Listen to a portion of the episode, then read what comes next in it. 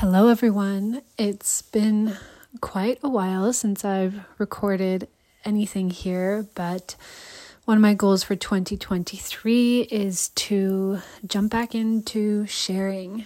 Uh, there are so many things that I want to share in the coming year, including um, my wild pregnancy journey, uh, the free birth of our son Theo.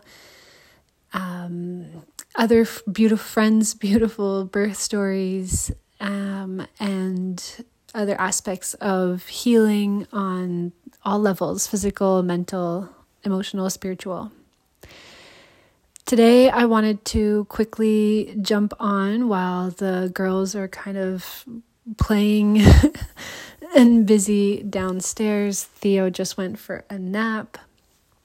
I wanted to jump on and talk about um, how I healed the first signs of mastitis that I was experiencing just yesterday. Um, this is kind of something that I'd like to share more is my process with um, treating different ailments for myself and for my family, how we approach it, what's working, what's not working, um, what questions I still have, and I think that these discussions between women are so important because um, we've kind of handed our healing, um, mostly physically, to the medical community, to the outer world, to something external to from ourselves. Um, but from the beginning of time, um, our own responsibility, our own experiences, uh, the stories of our community have been how we heal our family. And there's so, so much that we can do preventatively in our homes and with holistic treatments in our homes, um, which means we don't have to reach out to uh, other other medicine externally, and this can include allopathic medicine, but it can also include other practitioners.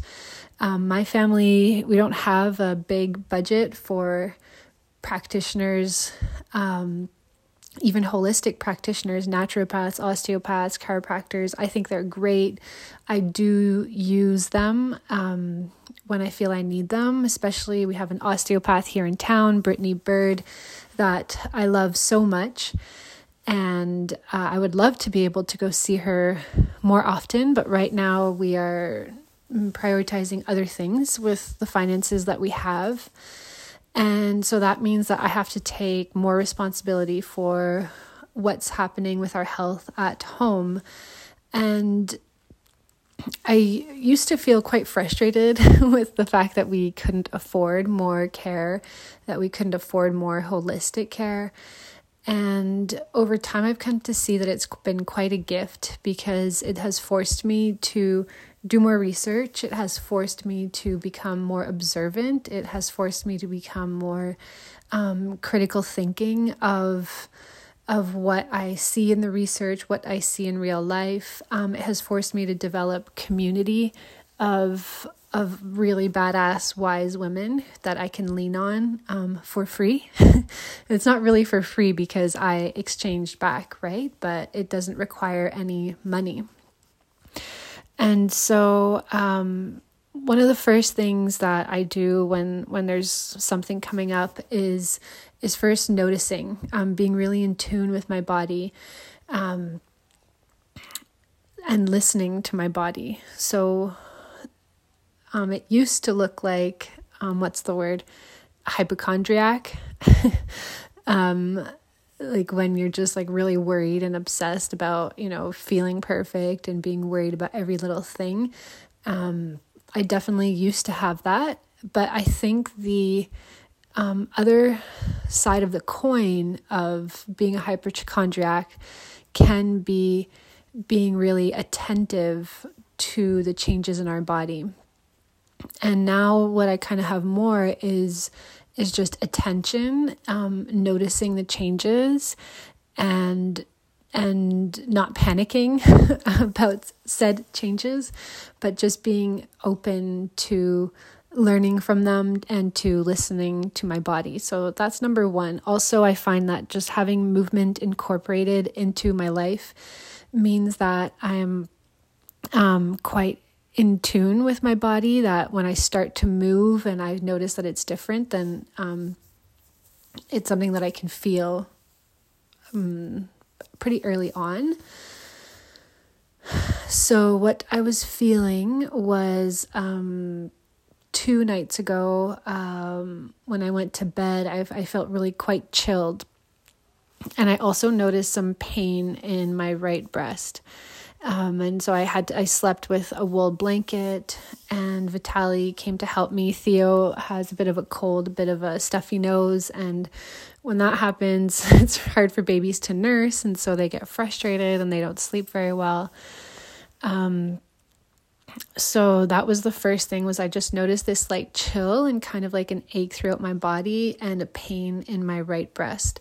Um, and the next morning i had had a, a, terrible sleep and i was just feeling like extra tired and this pain and heat in my right breast um, a, a bit more pronounced. So knowing what i know about um, women's health and women's health and um, especially in the childbearing years, I I, I know that um, breasts can become um, inflamed, that they can become unhappy, and and this is called mastitis, which is um, anything with an is at the end of the word is inflammation. So it's like inflammation of the breast. That's pretty much all that means. I think it can be caused from by um, it can be caused um, by a lot of different you know, things. Um, I try to take kind of medical words and diagnoses um, a little bit lightly with a grain of salt, but that's the the word and category that it would fall under. Um, and so first throughout the day, I kind of said, okay, I'm going to rest. I'm I'm going to drink water, and I'm just going to kind of pay attention. I really love Susun Weed's approach to healing the body. She says, first, you do nothing and you observe. And so I find that this kind of also comes into not panicking. I didn't really panic.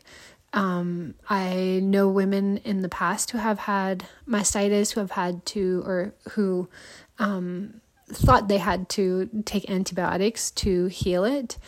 And so I was just kind of like, okay, this is something that could be coming on. I know that um, when it gets really bad, it can look like a full blown fever throughout the body. Um, it can look to, you know, allopathy suggesting antibiotics, which is something I, I don't want to do. So it was something to kind of keep keep an eye on, um, but without panic, just with kind of listening.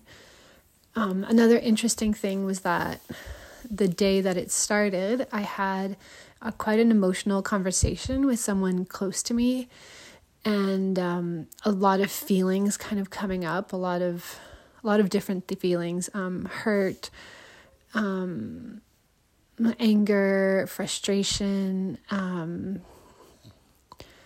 feeling misunderstood uh, a lot of these different feelings that i've you know have been managing over the past um, few years and, and learning to surrender to more and more, um, they came up like full force with this conversation that I was having. Um, and so it's interesting because when I reached out to um, my community of awesome radical women, um, they they had you know a list of suggestions. One of them was um, don't overdo it. it. It can mastitis can often come from women overdoing it. Um, and I think that can look like a lot of different things. Like I had done a workout that day before, so I wondered, okay, am I am I moving too much? But if I really stop to think about it, feel it in my body, that doesn't feel true because it's like a a 30 minute light workout. Um, and the other thing I had done was I had gone outside for a beautiful walk with my girls, and we had kind of stayed in one spot and we were building a fairy village, which was beautiful. But I had sat in the snow and I could feel the cold coming through my snow pants. Um, and we were there for maybe like a good half hour. My feet got cold, and so I kind of got a bit chilled as well. So initially I thought that's what the fever was from, was just that I had gotten chilled. I didn't think it was so much related to the the breast. Um and so yes initially i just i just watched it. I thought okay just see what my body says. And then i felt like it was maybe getting the the, the breast was starting to hurt. It started to have some redness on it.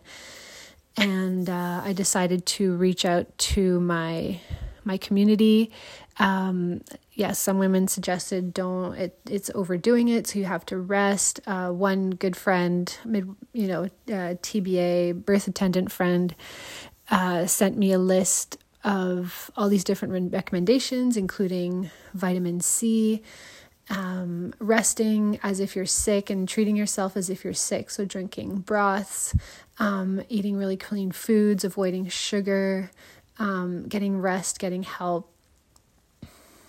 And those that that was pretty much the list of her suggestions. And so I read through that and I've I'm pretty good now at kind of reading through those suggestions and seeing, okay, what do I have on hand? What can I do now? So, you know, like she suggested vitamin C. I don't carry a vitamin C supplement in the home at the moment, but I have a lot of berries. I have some sea buckthorn berries that I picked myself from my friend's garden, frozen in the freezer, um, and other like fruit sources of vitamin C. Um, so I reflected on what I have and then what my body resonates with using to um, support it. And and I'm also at a point where I don't feel that physical ailments are necessarily a bad thing. I've been looking into the theories of German New Medicine, and I don't understand everything fully 100%, but from what I gather, it's um, like a very psychosomatic way of explaining um, sort of what we would call disease processes in the body. Um, and that most of them, I think German New Medicine says all physical disease processes are manifestations of um, the subconscious releasing and healing something through the body. And so when we see a physical symptom in the body, we are actually healing something on a psycho-spiritual level. Um, I've had this like with my ear, for example, which is my right ear has been a problem since I was um, a young child. I had um, my tonsils removed and adenoids removed and um, tubes in my right ear put in twice. And I think that that had a lot to do with my interpretation of what I was hearing um, in my home and with what I was hearing from others. Um, and so that's something that I've kind of been healing on a psychosomatic level really significantly in the past year, um, affirming my boundaries, affirming who I am, allowing myself to be who I am.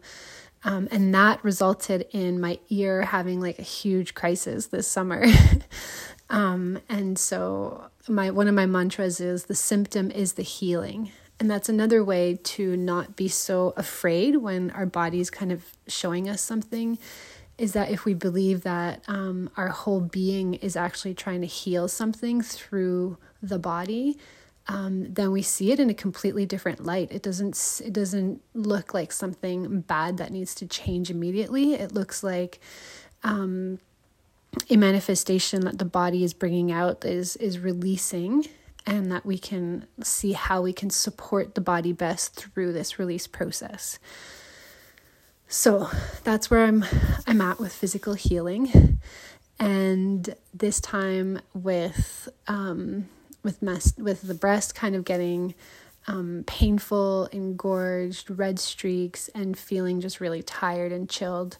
Um, uh, those were my physical symptoms.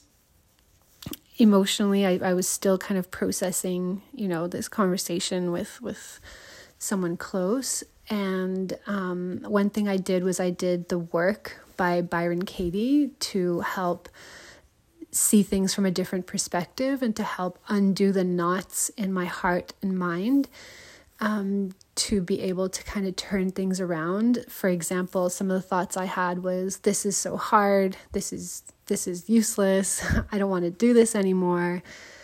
Um, why does no one understand me?